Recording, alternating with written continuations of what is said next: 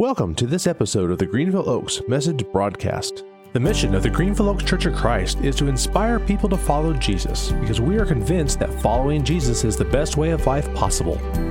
Find out more about Greenville Oaks or connect with us online at greenvilleoaks.org. As always, we ask that you subscribe to, rate, and review our podcast. It makes it easier for others to find us. And now, on to this week's message with lead minister Colin Packer.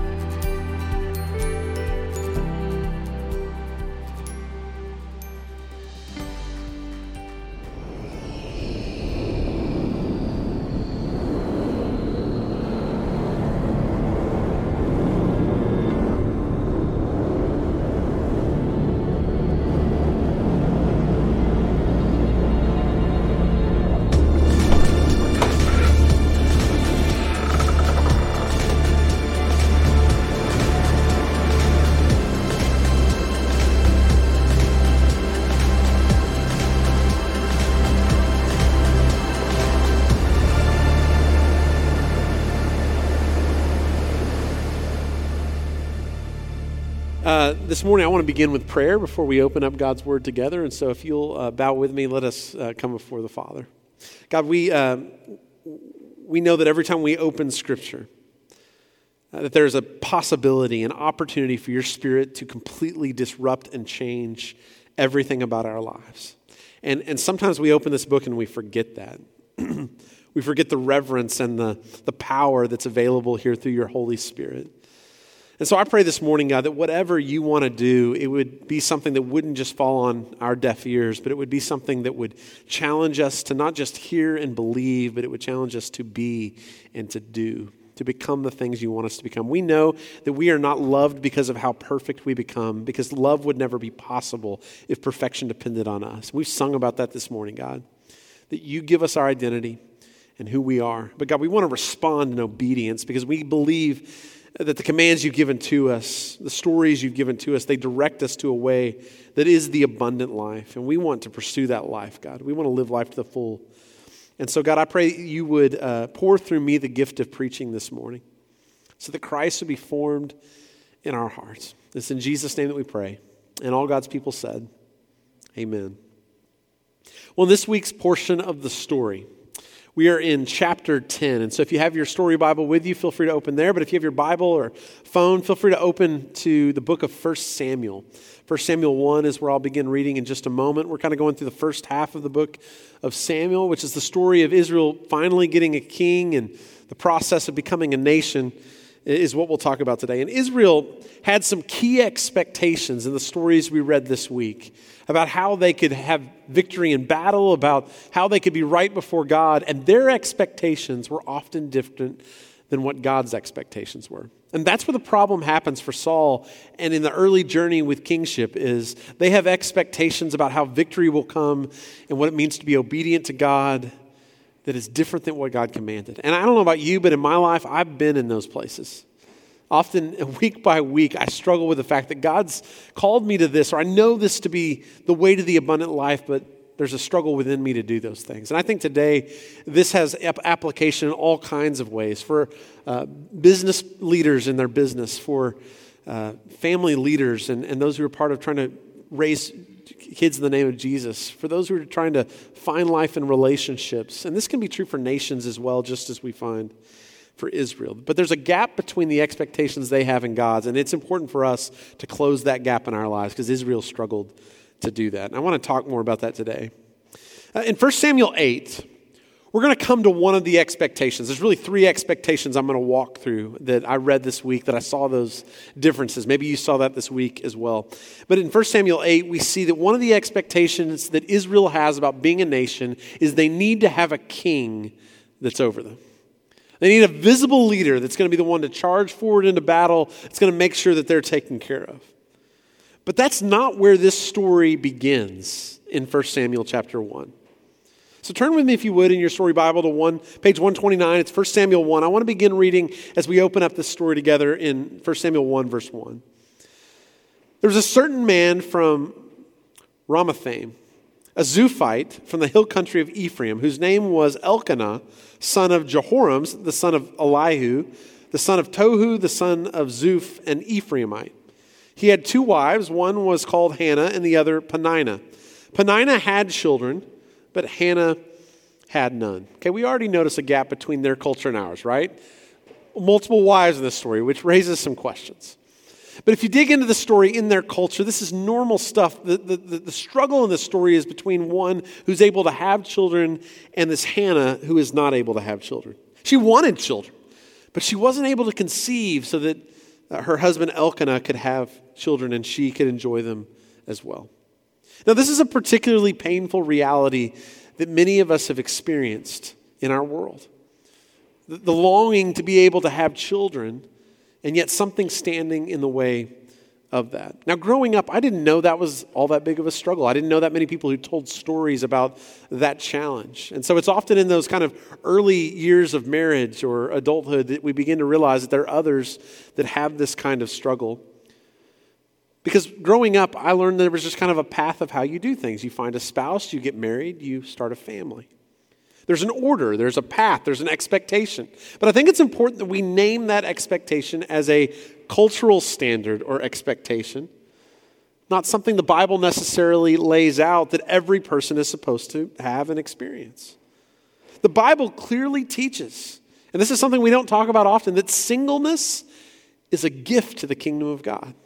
Paul talks about this. We see Jesus living that out in his own life. When you're not married, you actually have opportunities to devote things that those who are married uh, can't in the same way to the kingdom of God. And we don't speak enough about the gift that should be for a church to affirm that and to see that and call that out.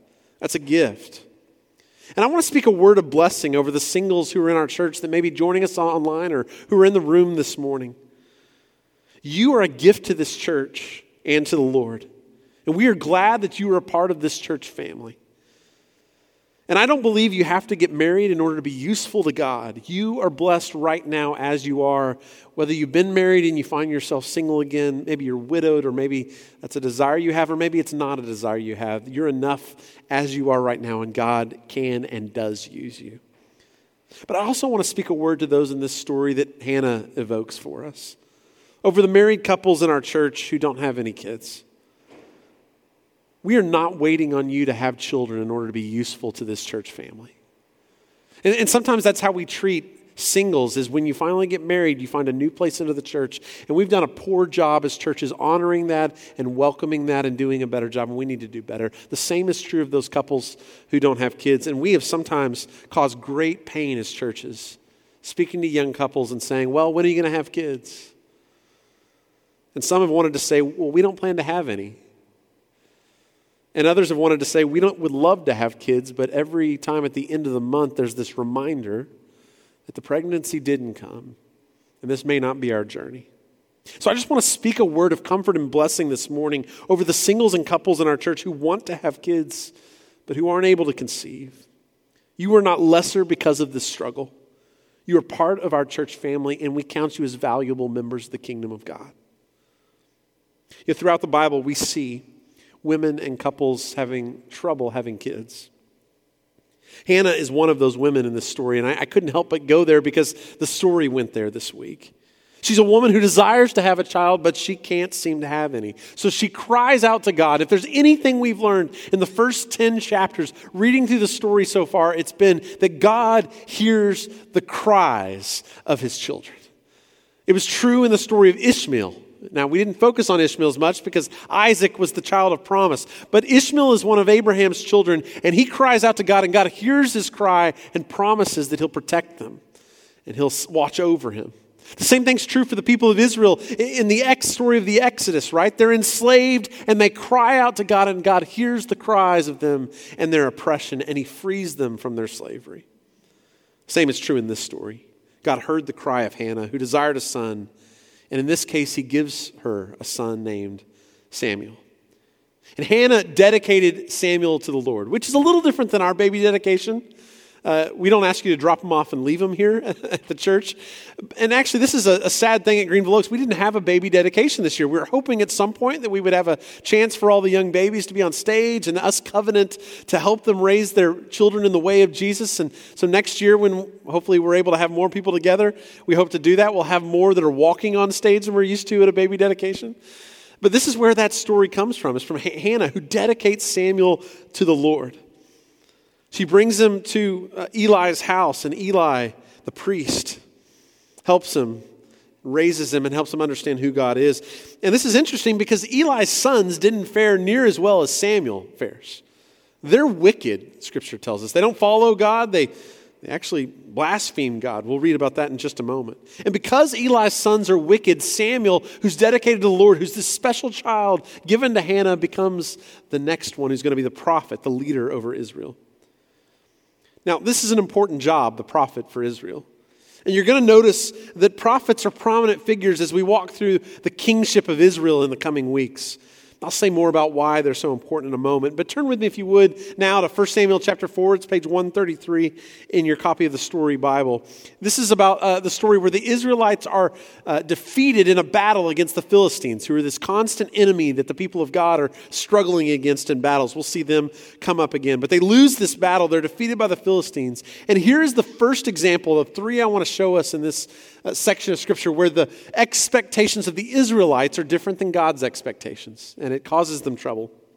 Israel experienced defeat at the hands of the Philistines, and now we're going to discover the reason for that loss. At least they thought the reason for their loss. 1 Samuel chapter 4 verses 3 and 4. When the soldiers returned to the camp, the elders of Israel asked, "Why did the Lord bring defeat on us today before the Philistines?"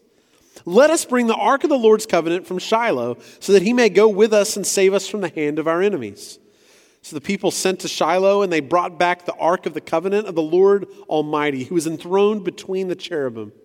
And Eli's two sons, Hophni and Phinehas, were there with the ark of the covenant of God. Their thought is, I know why we lost. We forgot the ark of the covenant. We would have just brought that special ark that journeyed with us to the Jordan that was there at Jericho. If we had just brought the ark, we would have had victory. So they go to Shiloh and they get the ark of the covenant. Now, just to be clear, the ark does have this kind of aura to it, this power to it. In fact, the Philistines see that they brought the ark in and they're terrified. They're filled with fear because they've heard about this Ark of the Covenant. They've heard about the God who goes and fights for Israel. And so this ark is a reminder to the Philistines of, oh, this may be trouble. But watch what happens again in 1 Samuel 4, verse 10. So the Philistines fought, and the Israelites were defeated and every man fled to his tent. The slaughter was very great. Israel lost 30,000 foot soldiers. The ark of God was captured, and Eli's two sons, Hophni and Phinehas, died. Now, their expectation was look, we have this magic box, right? God must go with God's people. If we just had brought the box, it would all be better. But what they come to find out is the box wasn't the problem. The ark and it being missing wasn't the problem. The problem was the sin of Eli's sons that had been overlooked. They had sin in their camp. And instead of looking for this magic that they could bring to battle with them, what they should have done is done an inventory of whether they were faithful to God or not. The problem were two names I read in verse 11 Hophni and Phinehas. Now, who are these guys? They're the evil sons of, of Eli. That's how the text describes it. In, in chapter 3, God had told Samuel that he was going to judge Eli because of these two sons. Listen to this in 1 Samuel 3, verse 11.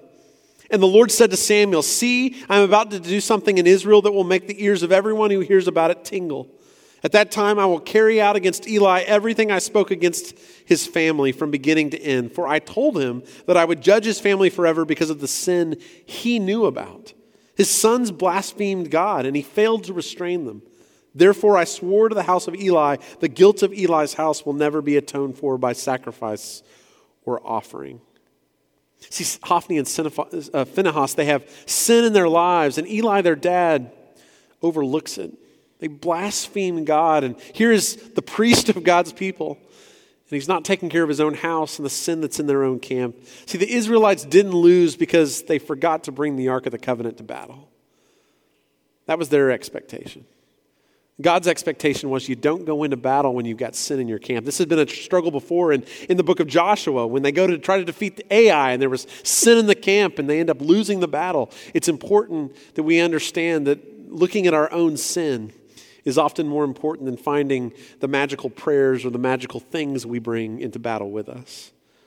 Now, that's the first failure of expectations for Israel. The second failure of expectations comes on page 135 in the story. It's 1 Samuel chapter 8 that I mentioned to you earlier in, in your Bibles. It's a story I've actually preached on probably half a dozen times in the last uh, six uh, plus years here at Greenville Oaks that I've been the preacher because I think it's such a central text for understanding the problems that occur in Israel and actually relate to our own day. The second false expectation has to do with putting a king on the throne of Israel. Israel's trying to figure out uh, why they aren't as big and, and, and growing as fast and all, as, as all the other nations around them. And so, what do you do when you see others that are more successful? You try to learn from them, right? They, they look around, they notice something that the other nations have that Israel doesn't have. They, they have a king that leads them into battle, a lead who, king who leads the people, a visible leader that leads them everywhere they go. And so they think if we want to become a great nation, then we need a king, a visible leader as well. And that's where they may have another false expectation. They're actually wrong because in the text we find out that God is the king of Israel. And though it would be nice to have a visible leader that would lead them out into battle, what we find out in the story is they didn't actually need that, that God was enough on his own. They, they weren't supposed to look like all the other nations. And sometimes that's our problem as we look around us at people who don't live like us and we think, man, if I just had, Christopher spoke to this earlier actually during communion time, right? This idea that others have things that we don't have. And we need to be reminded that that's not what we need, is whatever, we're supposed to live different and as a contrasting people. And that means that God is the king over all who directs our steps. And so God tells them, look, here's what's going to happen. You can have your king, but if you choose that, your sons, the king's going to take them and they're going to die in battles. And if, if, if, you select a king, your daughters are going to be taken off as perfumers for the king. They're going to go live in his harem. It's, you're going to wish they were at home. And, and he's going to take your property and he's going to tax you more than you want. Why would do you really want this king? And, and, and just to warn you about one more thing before you make this decision. If you do choose a king after I've warned you of all these things and you cry out to me, I won't hear your prayers. I'm going to turn my back against you. And the people of God said, we think we still want a king, actually.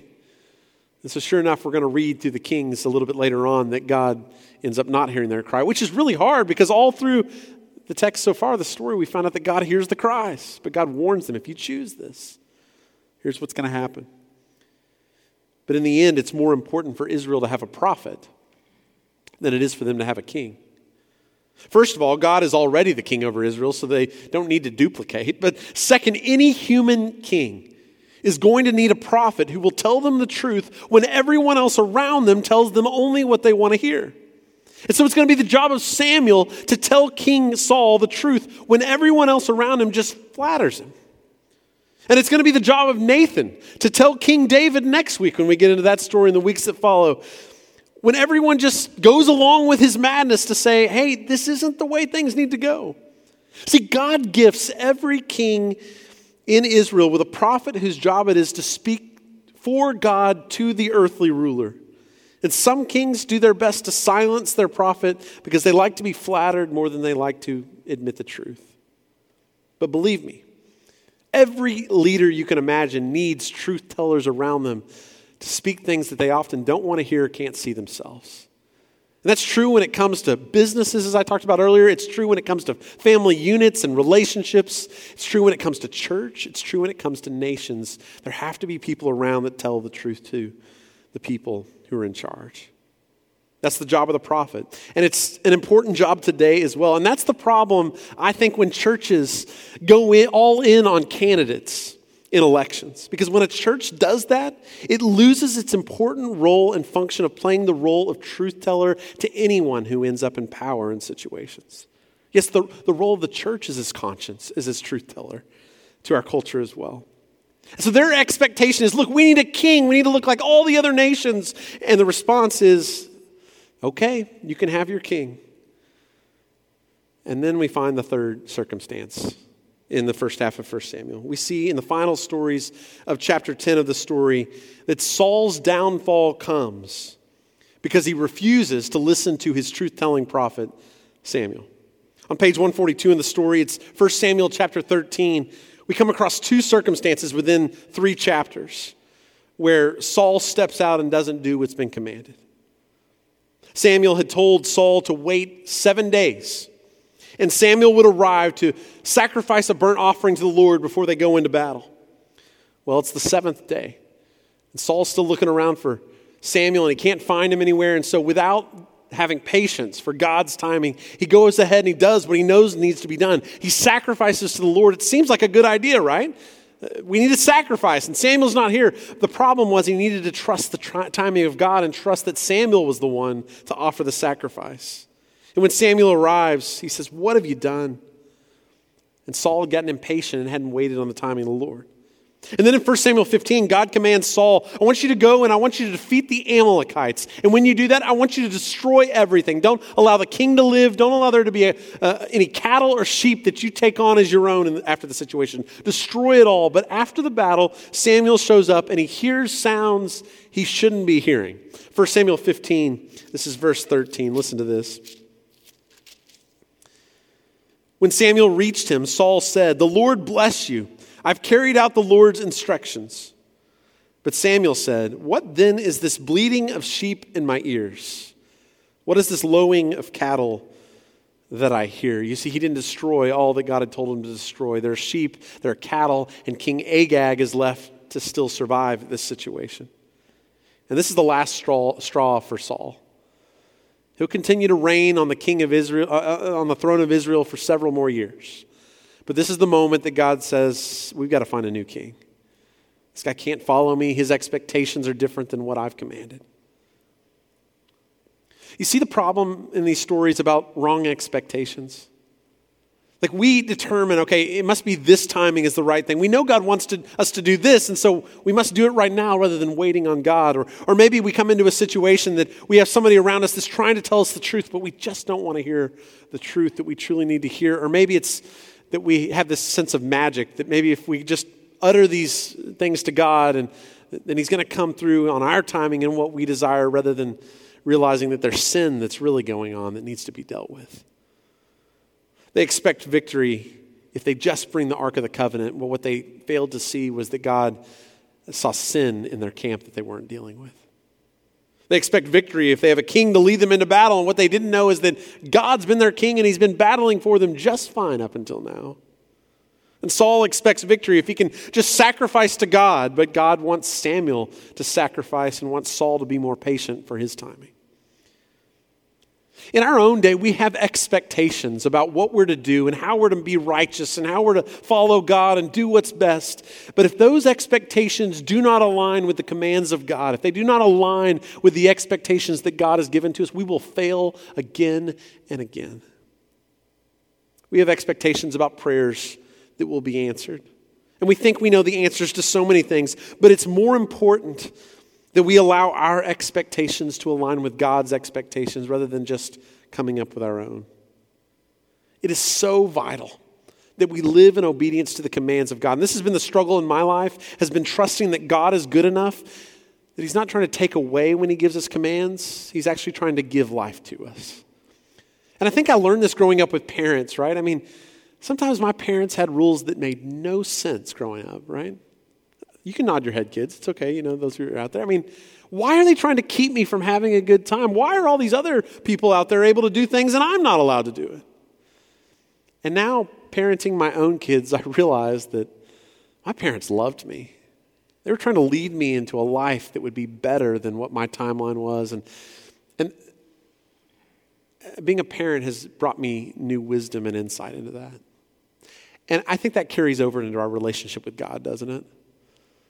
Is that growing up, I kind of put my parents' expectations in the same way with God. It's like God has all these commands and laws and regulations, and I want to go to heaven, so I guess I have to do these things, but it's really going to ruin life on earth.